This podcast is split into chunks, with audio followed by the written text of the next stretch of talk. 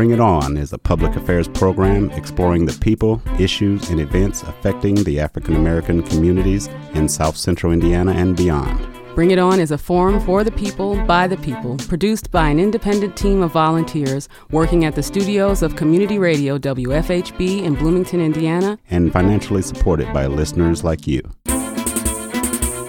Good evening. I'm Clarence Boone, and welcome to Bring It On, a multiple award winning radio broadcast. Now in our 19th year as Indiana's only weekly community radio show, committed to exploring the people, issues, and events impacting the African American community. Good evening. I'm Liz Mitchell. In the 1950s, the South African National Party government introduced laws that prohibited interracial sex and marriage and strictly segregated residential areas, schools, trains, buses, beaches, toilets, parks, stadium, ambulances, hospitals, cemeteries, everything. These laws were brutally enforced by the police. This form of control was to be known as apartheid. And what follows is a chronology of several of the repressive laws passed by the South African National Party government. One, the Prohibition of Mixed Marriages Act number 55 passed in 1949. And this first major law to be passed by the Nationalist Party made it illegal for white South Africans to marry people of other races. And then second, the Immorality Act of 1950 banned all extramarital sexual relations between whites and non-whites. And then the Population Registration Act number 30 passed in 1950 this law classified every South African according to their racial group. This would determine where they were allowed to live and what work they could do. And there was the Pass Laws Act in 1952, also known as the Natives Laws.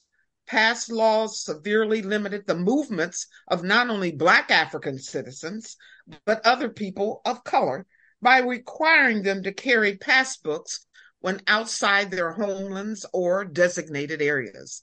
And finally, the Group Areas Act, 1950. The act was the foundation of residential apartheid. It provided that each racial group could own land, occupy premises, and trade only in their separate area. Bo Petersen is a professional South African actress currently living in the United States. Pieces of Me is an autobiographical play that exposes the devastating emotional cost of living secretly as a mixed race family under the vicious racist apartheid regime and the legacy it bore. Joining us this evening to discuss the autobiographical play, Pieces of Me, and the harsh living conditions that her family experienced in South Africa is Ms. Bo Petersen. Bo, thank you for agreeing to do this and thank you for being on Bring It On. Well, thank you very, very much. I'm very, very honored. Um, when Liz first shared the story um, of Pieces of Me and and and introduced me uh, to you yes. before before our meeting, and um, this is the first time we've had a chance to dialogue. I was really taken aback just with the concept of the degree of segregation, the degree of repression. I I grew up, I knew of apartheid only through, I guess, uh, studies in school of Nelson Mandela, Stephen Biko, and people like Bishop Desmond Tutu, and some others who were valiant fighters on the front line. And here we are in America, of course, going through the 60s and 70s, 50s, 60s, and well, 30s, 40s, 50s, 60s, going through our own form of Jim Crow and, and other things. Well, South Africa, I've never lived there, and I never talked to anyone who lived under that repressive regime. And we began sort of a chronology of the different repressive laws that were passed. What have we missed? And if you can just sort of fill in the gaps of the mindset back then. And just want to turn this over to you. Yeah, you know, I think what I want to start off with is that a lot of people assume that these laws uh, were brought about only by the Nationalist Party in the, well, they came into power in 1948. But the British brought this, you know, from early, early days, as did the Dutch, who were the first um, colonialists in 1652.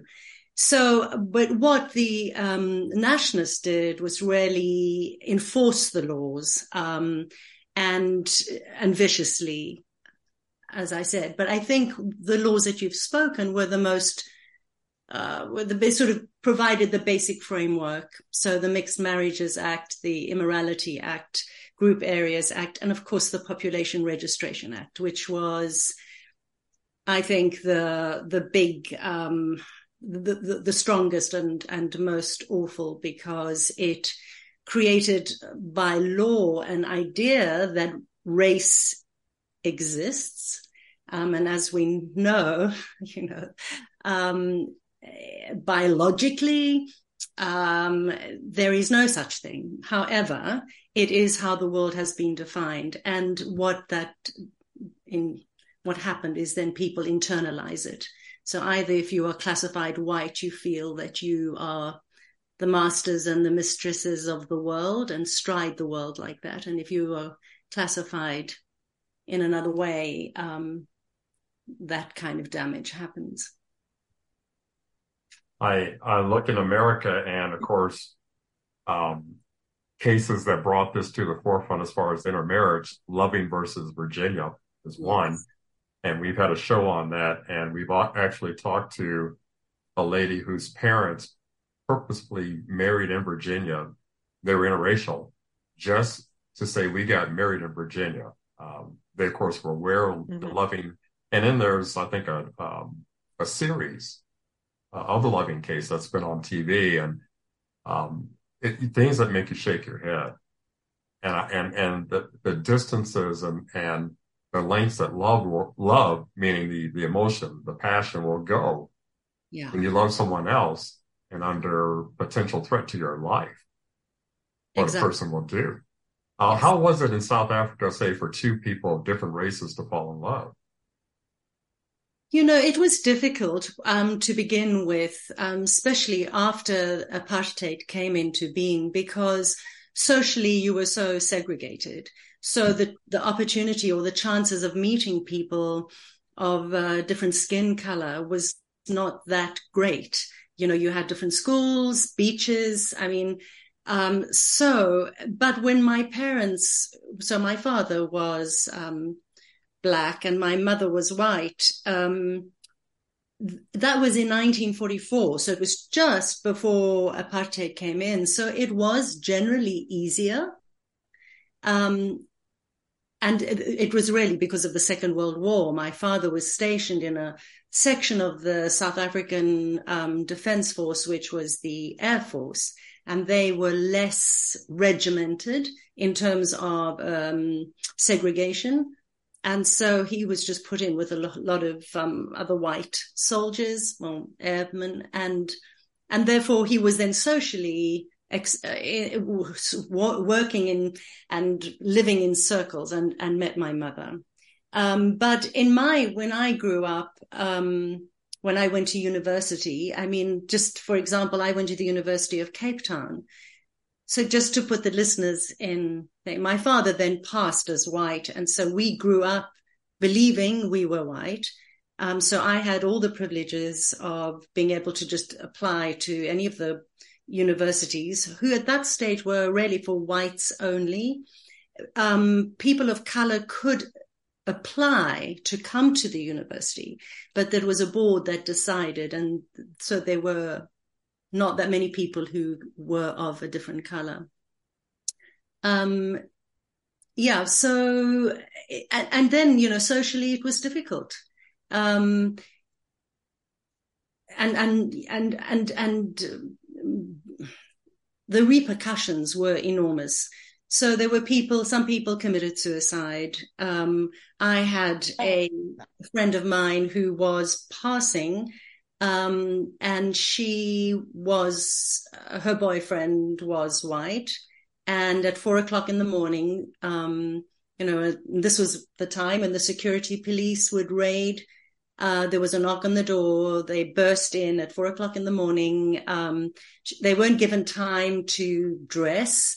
Um, her underwear was taken as evidence, um, and they were taken down to the police station to be charged. But by then already, I think because of international pressure, they were less willing to really press charges.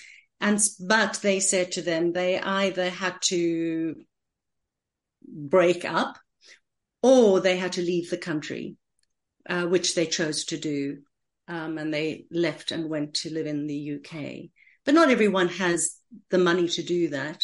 So yeah, the, the ramifications were enormous, you know, um, in terms of my own story, because of the time when we were growing up. Um, the possibility would be that my father would have, if the, this marriage had been uncovered, my father would probably have gone to jail for up to 10 years. Um, their marriage would have been annulled. My mother, because she was white and ostensibly didn't know about my father, um, she would have maybe been given a fine. We who would have been children would have been taken away and made wards of the state. And then, you know, some of my, like my one brother who is slightly d- the darkest of us might have been reclassified because that's also what this government did is you could apply to be reclassified, which, you know, is so absurd. Um, but um, very few people could really, very few people were ever classified from a non-white group into being white. It might be the other way. Yeah. Right, right. Just so, uh, Bo, just so our listening audience can really understand, yes. uh, you said that apartheid really took place before 1948 that's when it was really bumped up because of the National Party. Yes. Uh, we know that the Dutch came into Africa. Yeah. The British came in, France, and they decided, I think it was 1500s, 1600s, to divide Africa up. Yes. And, and each country got their own little piece. Yeah. And then the control of it I just, I never could wrap my brain around why all the Africans didn't band together, even now, and say, whites, you got to leave. Because of the, of the rape and pillage of Africa that yeah. took place then. Yeah. Still taking place. And you would think, okay, you're, you're restricting me and telling me this is my country if I was African. This is yeah. my country. And you're telling me I can't do things in my country. Well, you leave. So I'm sure that all down through history, people are wondering why that didn't happen. Well, I think you haven't. Yeah, I well, I mean, in terms of that, I think there were the settlers who came came with guns for one, um, and you know, I, I mean, I, I find the history of South Africa and the history of the United States so similar. Um, you know, you had Native Americans living here. Um, and I was just listening to an incredible podcast by John Biewen called Scene on Radio. And he has, um, he's an American talking about the history, um, of being white in America and he was saying that they were they found um, in Columbus's diaries when he arrived this, in America, he spoke how how Native Americans were so um, friendly, brought flowers, welcomed them, and he immediately saw this as an opportunity to subjugate them didn't see the fact that they were being treated with open arms. And he wrote that in his diary. So this is not me making this up.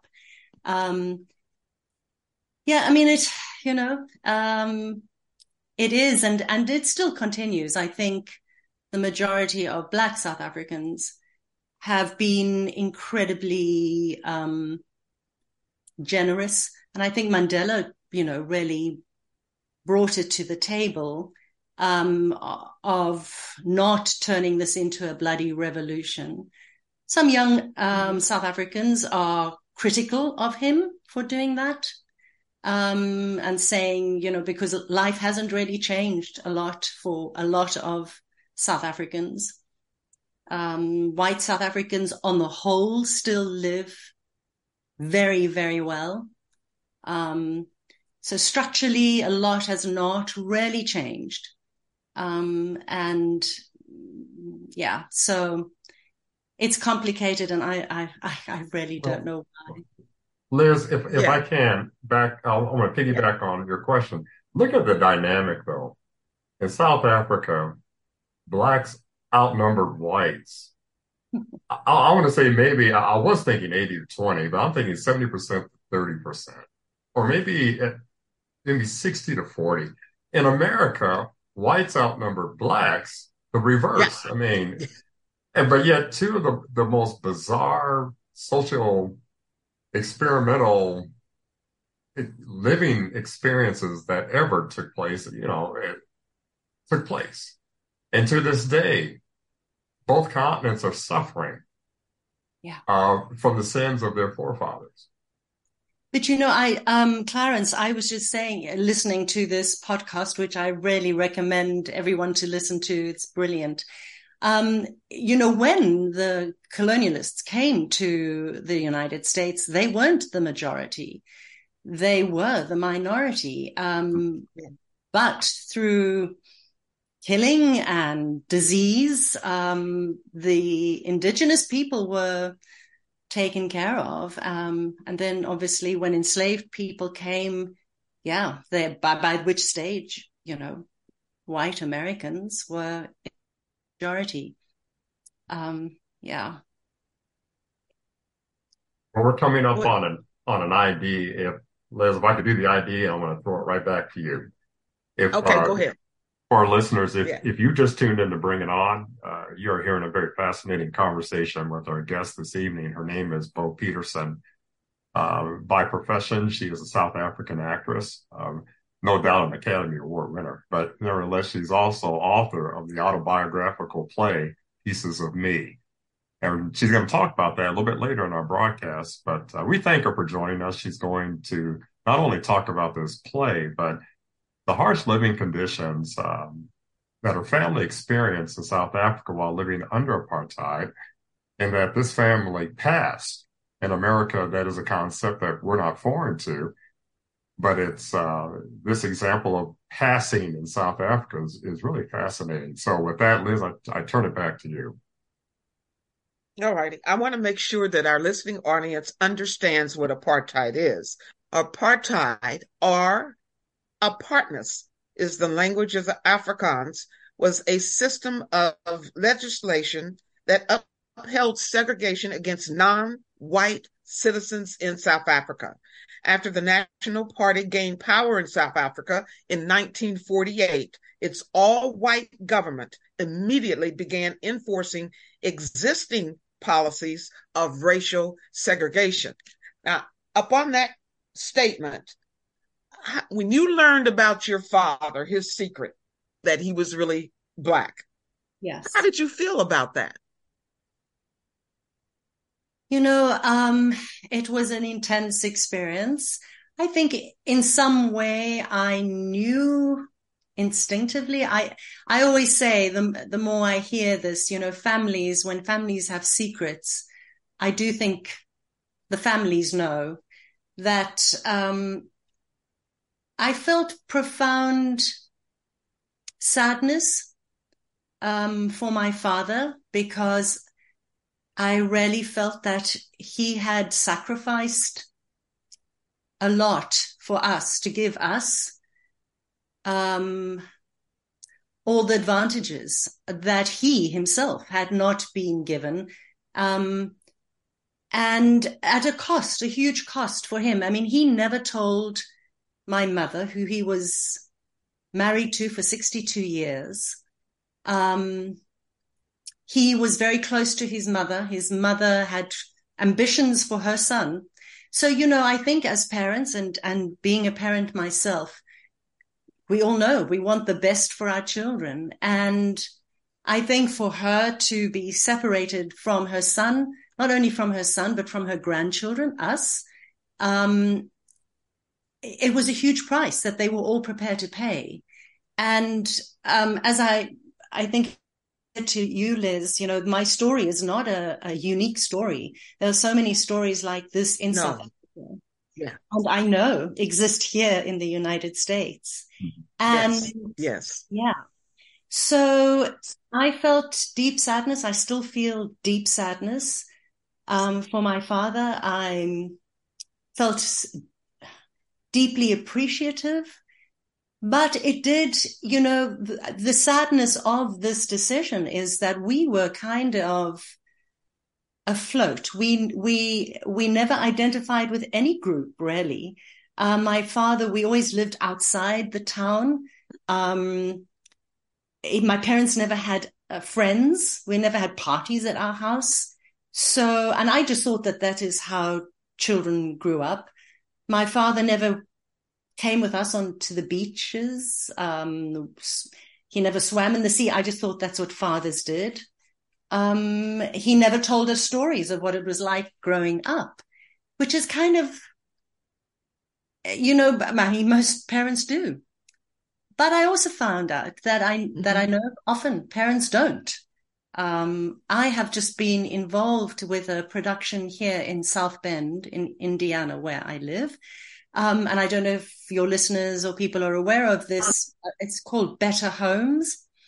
And in the 50s, a group of African Americans who had mainly come from the South to work at the Studebaker Center, I mean, Studebaker factory, they built homes um, in a predominantly white area, but it was done in secret because of redlining that they, it wouldn't have happened. And it took them four years but they got it done and they built proper homes um, for their children. Now, their children came to the opening night of the play and they said to us that a lot of them had no idea that their parents had done this for them.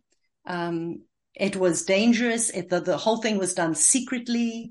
Um, so I do think that parents often don't share uh, sacrifices because they kind of don't want to maybe burden their children.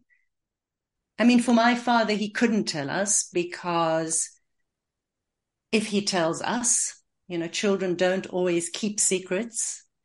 Uh, so it, it, was it was too dangerous, yes. really, for him to tell us.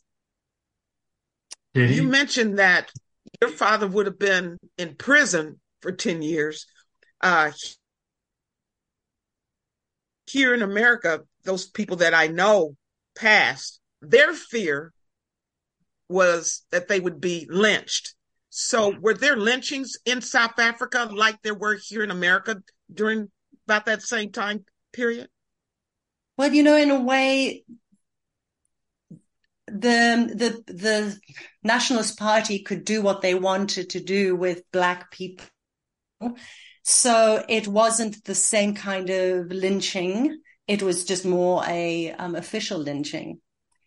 Um yeah you know a lot of people were detained uh, you didn't have to you you sometimes you weren't given a lawyer um, a lot of people died in prison um, from beatings. Police could do. I mean, I remember as a young woman walking in the streets of Johannesburg and seeing four white men put, they had been kicking a black man and they put him into the, uh, what do you call it in America? The boot of your car, your trunk, trunk, mm-hmm. trunk of your car. Yeah.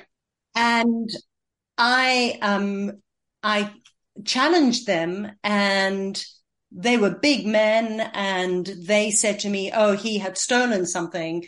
And I said, well, then call the police. And they basically, um, it was me, a woman with four men. Um, and they just used foul language, got into the car and drove away with this man in, in the trunk of their car. So yeah, there were a lot of lynchings, maybe not in that same way of what I've understood lynching to be. Um, oh no, there were terrible mm-hmm. atrocities mm-hmm. happening in South Africa all the time. And it was, it was, no one complained because they had the law behind them. Yeah. Yeah. And, and this type of conditioning, um, you had referenced back in the 1600s. Yeah. That was, that was astounding for me. I didn't know it went back or the vestiges of apartheid went back that far, but that has to be centuries long conditioning of, of one's mind. Yeah. That here's the hierarchical order. You are here and we will forever be here.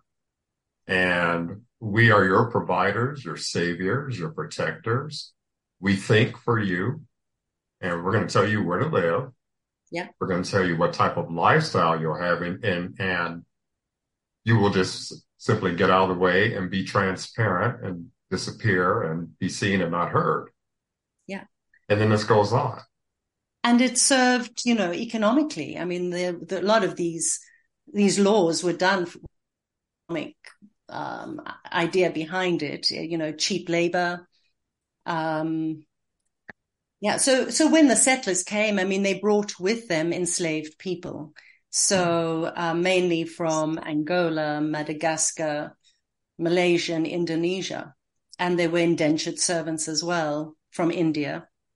Um, yeah, so that's yeah. why I say the history is very similar. You know, um, and yeah, awful, awful uh, history. Uh, let me ask you this: How did you and Liz meet? So, um, a really good friend of mine has been living in the United States. She's also from South Africa and she is married to a professor of music at in Bloomington, Elaine Barker, um, who knows Liz. And um, so I've been trying to get my play to different people, but not being from the United States, it's not always that easy. Um, I'm also very keen on doing this, bringing my play into people's homes because I think something different happens rather than being in a theater, a formal theater. Um, and that's how I met Liz. Um, so I'm, I was thrilled. Yeah, and I was thrilled to be invited. I wasn't quite sure. I didn't remember, Alan. I meet so many people because I, I do plays also, my group Resilience Productions. Yes. And he sent me this email and I thought, wait a minute, do I know this person? And I said, well, I'm going. I was intrigued. And then when I got there, I go, oh, yes, I know who you are. and I think you also know Alex, Alex Lichtenstein. Yes. Yeah, I knew him immediately because we've been working on the Green Lawn Cemetery project, which Indianapolis is trying to pour concrete over the first black cemetery in Indianapolis. So there's a group of us that say, out of respect, out of moral ethics, let's remove the bodies and do a decent burial. And there are those who are saying, we don't have to do that. Yeah. So one of the ministers who's with us, a white minister, said, RIP does not mean rest in pavement. And we thought, oh, we love that. Let's make t-shirts out of that. So it's still a battle. I think they're going to go ahead and pour concrete over it. I don't, I don't know, but um, that's something that we've been working on. I, I, I ran into the sheriff or no, the police department chief of Ellettsville, and he said, "Do you know what's happening in Indianapolis?" And I go, "Yeah." So the word is getting out there of what they're trying to do to a cemetery that existed since 1818, wow. full of black bodies, full of yeah. black bodies. Mm-hmm. And and all we want is show some respect. For and sure. yes, legally they can do it. Legally they made the law so they can do it. But what about the moral aspect of it? And we're hoping to appeal to somebody on that. We're hoping. Good luck. Yeah. yeah, that's where we are. If, how much of your story are you willing to tell our listening audience? And I would, I love the aspect that you did your show in someone's home. Would you be yeah. willing to do it on a little stage at the History Center here in Bloomington? Absolutely, absolutely. You know, um, when I was in South Africa, I worked with um, a young Zimbabwean refugee who had swam across the Zambezi River to come to South Africa. Um, and we did this. We called it Ikaya Theatre. Ikaya is a Zulu or Xhosa word for home or house. And I, mm-hmm. I thought, you know, I didn't grow, I grew up in a small town. The first time I went into a formal theater was when I was 17, when I went to university. So for me, theater is always something I love going to theater, but there's always this slight sense of, oh, it, it always makes me slightly anxious. It's so much easier if I'm yeah. in someone's home. I'm, I'm a storyteller. So um, yeah. So for me, this is you, you can see the people, it's in their home. It's, um, it's, it's, I think it, it, it's, it's what I would love to do.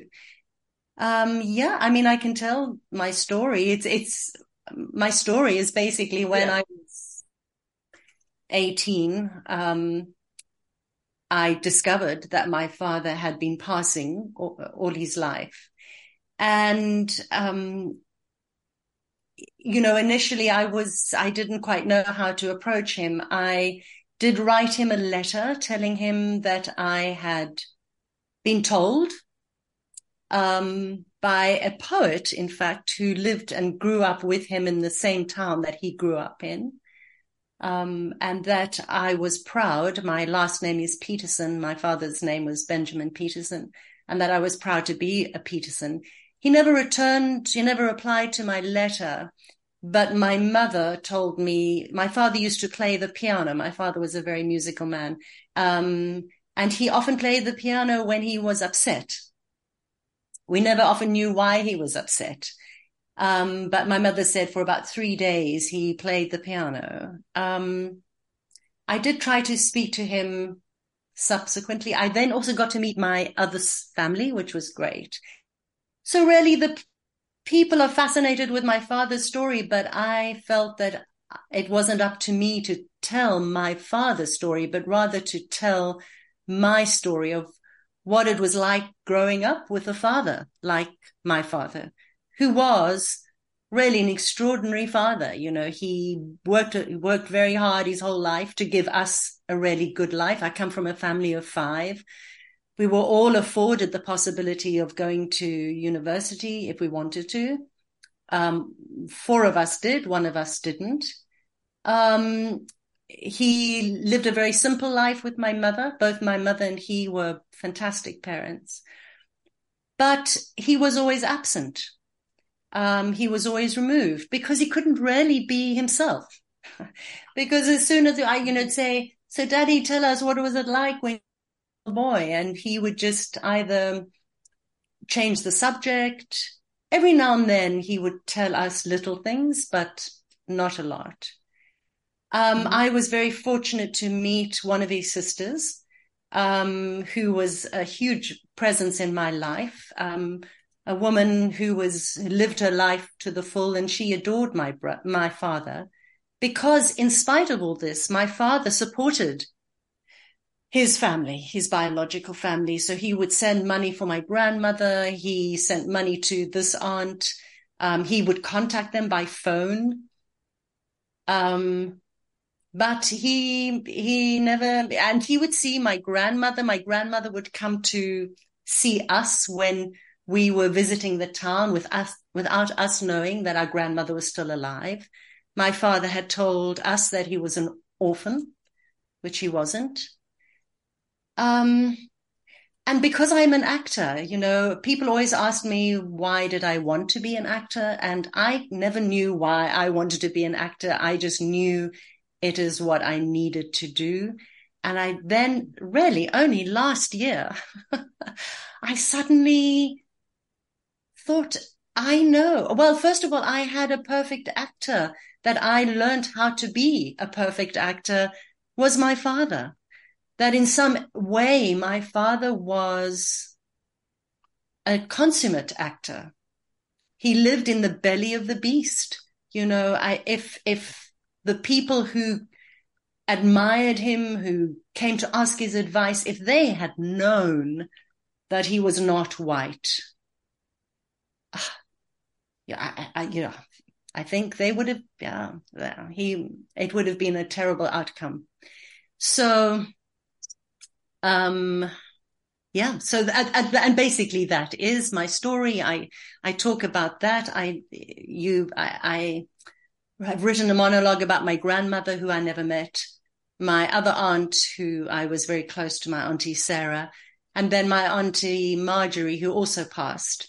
And, um, so my uh, my younger sister and my older sister and I have been trying to get archival um, information about my father's family, and there's some stuff that we don't know. I um, information I asked my aunt in 2012 if she would tell me where my father went to high school, and she wrote, wrote a letter back saying, "Please don't. I don't. I'm not going to tell you." So, ah. yeah, yeah. Well, all of that stuff was, was so secretive in my family. And like you said, all families have secrets. And and my family did the same thing. Um, and going back and doing genealogy work, uh, yes. Uh, I think I mentioned you to this before when we met. If the census taker didn't ask questions, they would put white down for race. Or yeah. if they asked, then the next 10 years, that census taker would write down mulatto. Yeah. And so I only was able to go back so far, not knowing, well, is this person white or they're mulatto or are they really white? And, and it, I, I didn't know. So it stopped at one point because I, I don't know. And it was kind of confusing and since everything back during the day was based on what color you were, what race you were in, and then because yeah. of the race mixing, and it's and you know even today yeah. when I give talks, I tell people you got to realize black people come in all shades, from eggshell white to eggplant dark, and blue eyes, green eyes, brown eyes. So there you have it. And we didn't come up with that idea. We didn't make that distinction that was done by the dominant race. And I guess it exactly. still goes on today, even. It so does. even in I know very. Oh yeah, when the census used to come around, apparently parents would be very careful what they put their children in if their child was a bit dark, because there were certain colors that would make you look darker. So you would choose a certain color to dress your children in, in case the censors looked at you, but then looked at your child and saw your child was darker and then would be suspicious. Hmm. Yeah. Mm. and you know, also the reality of it that I would say that in South Africa, a lot of white people, if they did their genealogy, would find that they're not white. Um, and the government knew that. So they did yeah. these terrible tests, this pencil test, where they put a pencil in your hair. If your, if the pencil fell out, you were white. If it remained stuck, you were probably not white. What? Yeah. I, I, I, have heard, I have heard everything from using a brown bag. I've never heard. A brown bag. I've heard test. the brown bag. Yeah. Uh, and, and, and I've heard, um, this is the first time I've heard about the pencil test. The pencil test, checking your gums, checking your, your fingernails somehow. I don't know. Yes. Oh my gosh. At, this moment, at this juncture, we're going to let the audience sit and ponder that while we do a quick ID. uh, if you've just tuned in, we're, we're on the second side of our uh-huh. interview with um, Ms. Bo Petersen, who is a professional South African actress and author of an, amazing autobiographical play called Pieces of Me.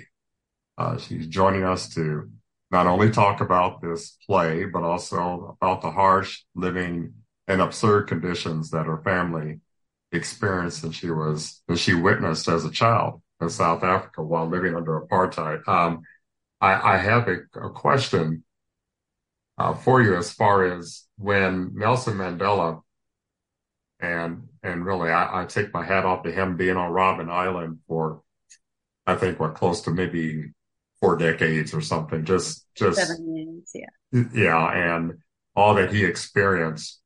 Um, and then when he's freed, uh, was catapulted to being a leader of yes. South Africa and and could have, and you mentioned earlier, some have critiqued him for not using an iron fist for retrib- retribution. We're hearing a lot about that word retribution these days in America, and that's a whole another show. And we're going to go there. Not today. Not today. But he could have been. He could have used retribution, yes. but chose conciliation. Uh, chose reconciliation. Yes. And had the tribunals. Yes. Uh, I think there were the Truth and Reconciliation Committee. Yeah. Yeah, and um, and people could bare their souls. Yes. While not fearing jail time or punishment, and people did that. Now, what's your thought? Did you were you there in South Africa when this went on, and, and what was your impression as you saw this unfold? You know, it was um, extraordinary. I mean, it was extraordinary to be in the country. Um, and and I mean, I went to Victor Verster, which was the prison where Mandela was kept um, when he was released. So I was right there. The famous picture of him walking out with his wife Winnie, and you know, giving the Black Power salute and all of that. It was an extraordinary time. Um, the Truth and Reconciliation um, Commission. I I attended some of the hearings.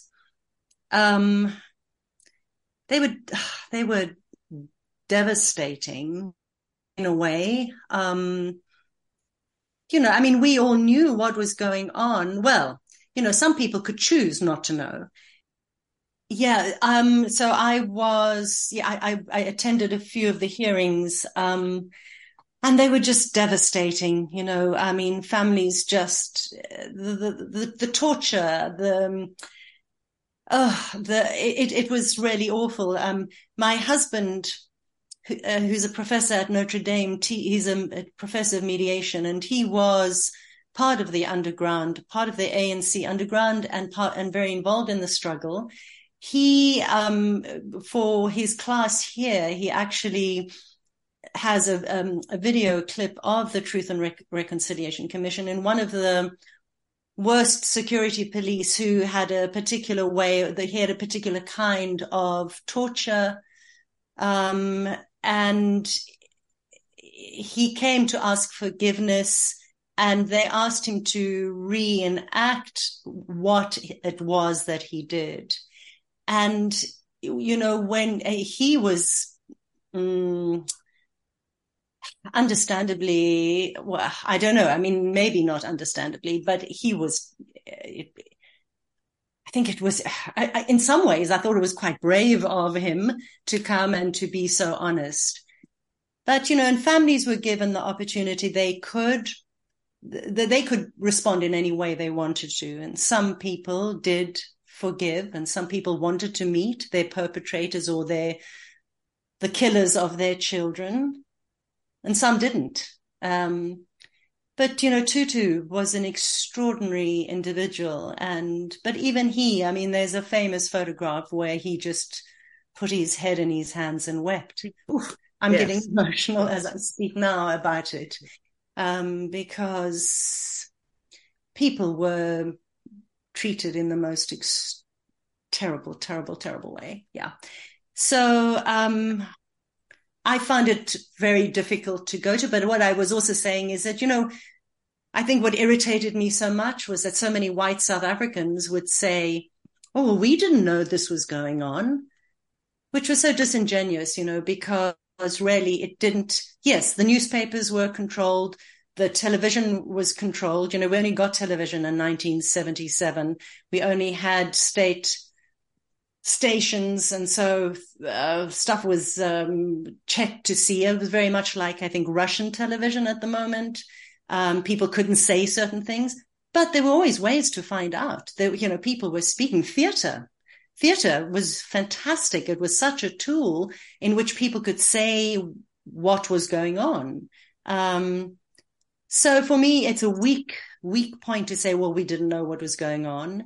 And then, of course, suddenly you, most white people would, they were, they were suddenly had always been anti-apartheid. I mean, how did the nationalist govern, government get voted in year after year after year? If not, I mean, only whites could vote. So who was putting the nationalists back into power? Yeah. Mm-hmm. So it was, um, you know, I think it was um, an important thing to do. I, I just wish more. I wish more conversations were done because we were, you know, uh, institutionalized racists. It was in every fiber of our makeup. Um, and still is in some ways. It still exists. I mean,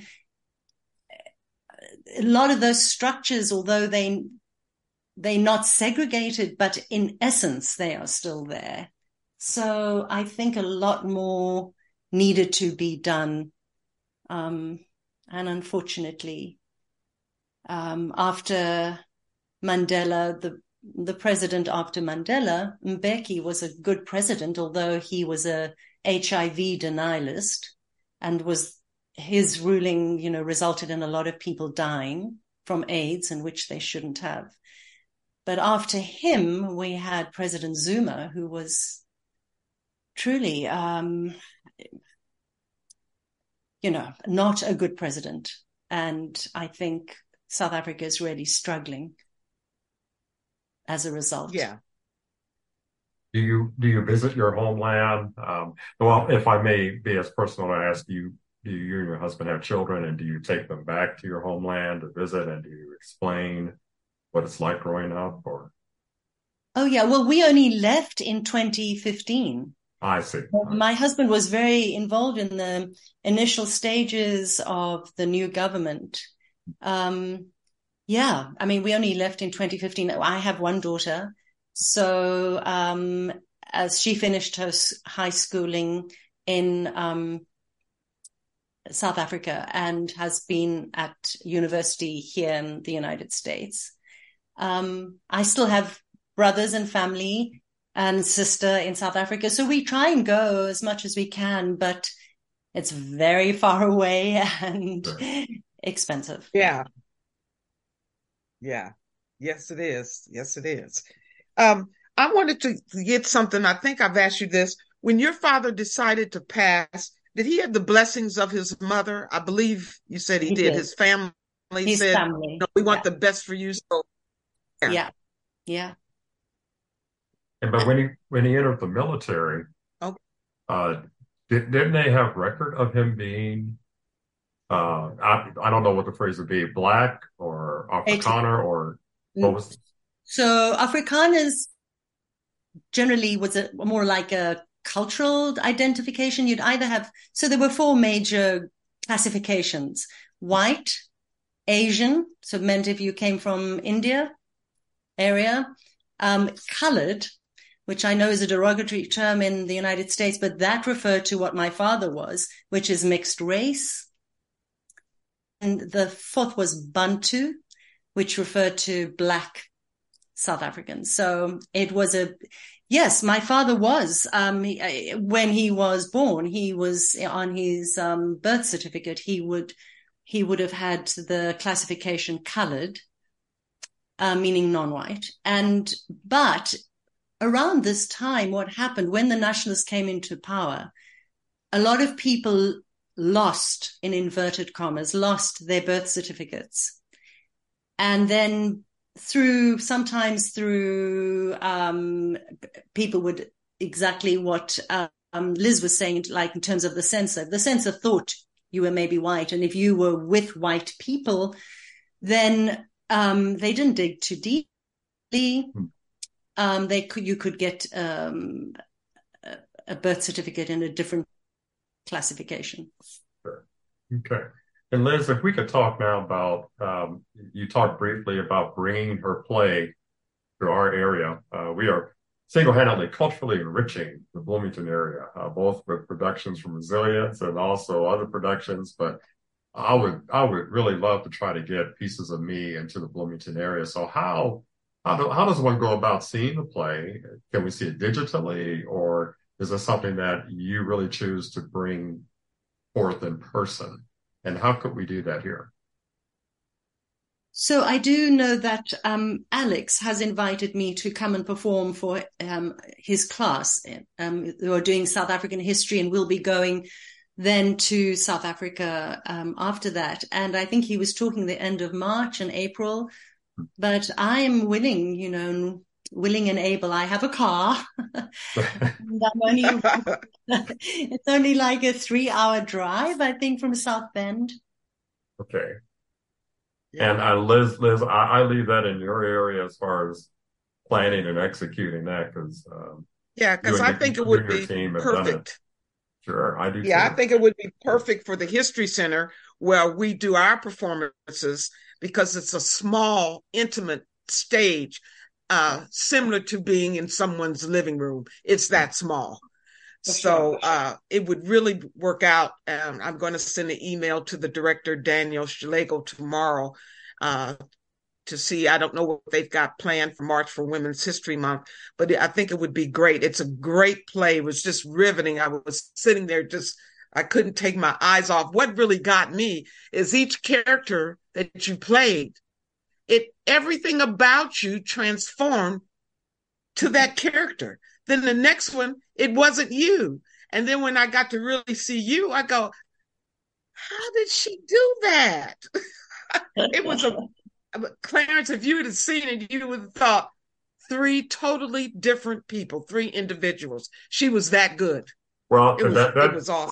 That leads into a question I, I ultimately want to ask is you're a professional actress. What is your favorite role? What what type of roles have you played in the past? And uh, and then in responding to Liz's uh, observation of you, share with us what is your favorite role or your favorite method of acting. So, um, you know, in South Africa, um, I, I mean, I've been acting for a long time. I suppose one of my favorite parts was, um, it's the Greek tragedy.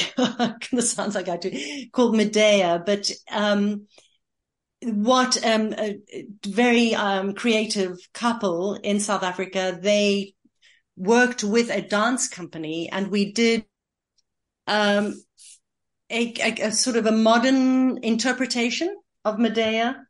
Um, it was done on beach sand and it was dance, done with this dance company. And it was really in terms of looking at the other, how we other people, you know, the, the outsider, which Medea was. Um, so that what I, I would think is one of, and then I was very fortunate to do a production. I don't know if you know of the South African playwright Athol Fugard.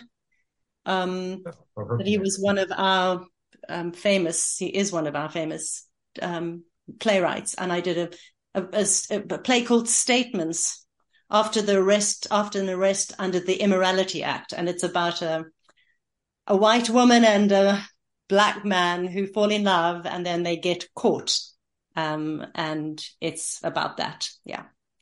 So I I would say yeah. that bring the play. Yeah, almost like the loving family. like the loving family. Yeah. yeah if you bring the, the play, if you bring this play to Bloomington, during the the play or the Q and A portion after the play. Yes. Can you demonstrate the pencil test? Because uh, because I, I want to see this, and I'm trying to wrap my mind around how can I. I will know, do it. The, I will the, do it. The lengths that that that the controlling group went to to subjugate yeah and to demean individuals, it's beyond me. Exactly. And with that, I'll leave it to Liz for the final wrap up question. And we're going to have to land the plane, as they say. Okay. Well, think about this, uh, uh, Clarence. The pencil would fall out of your hair. It would. It, it wouldn't stay. So and, and, guess what, Clarence? You would be white. oh, there you go. oh my god! I mean, it, it's it's beyond. And then your fingernails, your gums. Yeah, I mean, it's it's. Uh, I know, I know. Oh it's awful. Well, yeah. On that so on I, that note, I wanted to know. yeah, one one last question, if we could get this in. How do you feel about uh, South Africa the way it is today, and compare it with America? Because we're going are both of we're going backwards. We kind of mirror each other. It seems like we're going backwards here. Are they going yeah. backwards there? We're we still about the same with that. No, you know, I look, I think the whole world is in a bit of a mess. And I do think right wing uh, politics is rising up. Um, no, I mean, I, I do, th- there, there are different problems in South Africa at the moment. And there's a lot of structural corruption. Um, and politically, I, I think it's going to be quite difficult to fix it. And I, uh, there's a lot of poverty, unemployment. Um, so it's an interesting question, Liz. I'll have to think more about it. It feels like it's it's equally going to horrible places, but um, yeah. they are different. They are different. Yeah. Okay. All right. Well, thank you, Clarence. Well, I I thoroughly enjoyed this, and we just want to thank Bo Petersen, a professional South African actress who hopefully we will get here in Bloomington to display her craft. And she's also an author of the autobiographical play Pieces of Me. Thank you for joining us this evening, Bo, and discussing your play and the harsh living conditions and environment that you and your family grew up in in South Africa while living under apartheid. Well, thank you very much. Uh, Bring It On has an open submission policy. So if you have an idea for this program, we'd like to hear it. Send an email to our volunteer staff.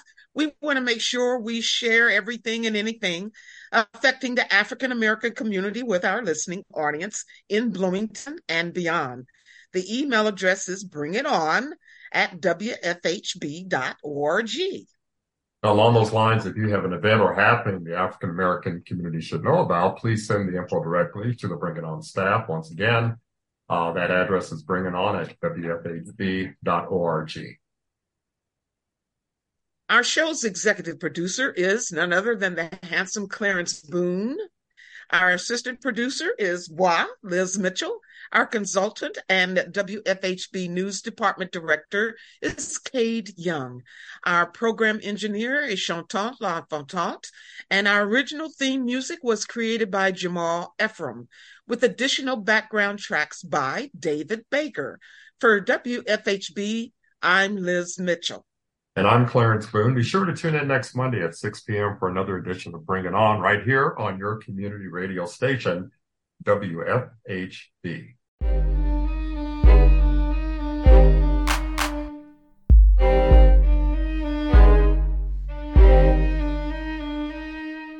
You've been listening to Bring It On a volunteer powered production of Community Radio WFHB in Bloomington, Indiana. Bring It On is your forum for open dialogue on the people, issues, and events affecting the African American community in South Central Indiana and beyond. Send your comments, suggestions, and story ideas directly to the Bring It On staff.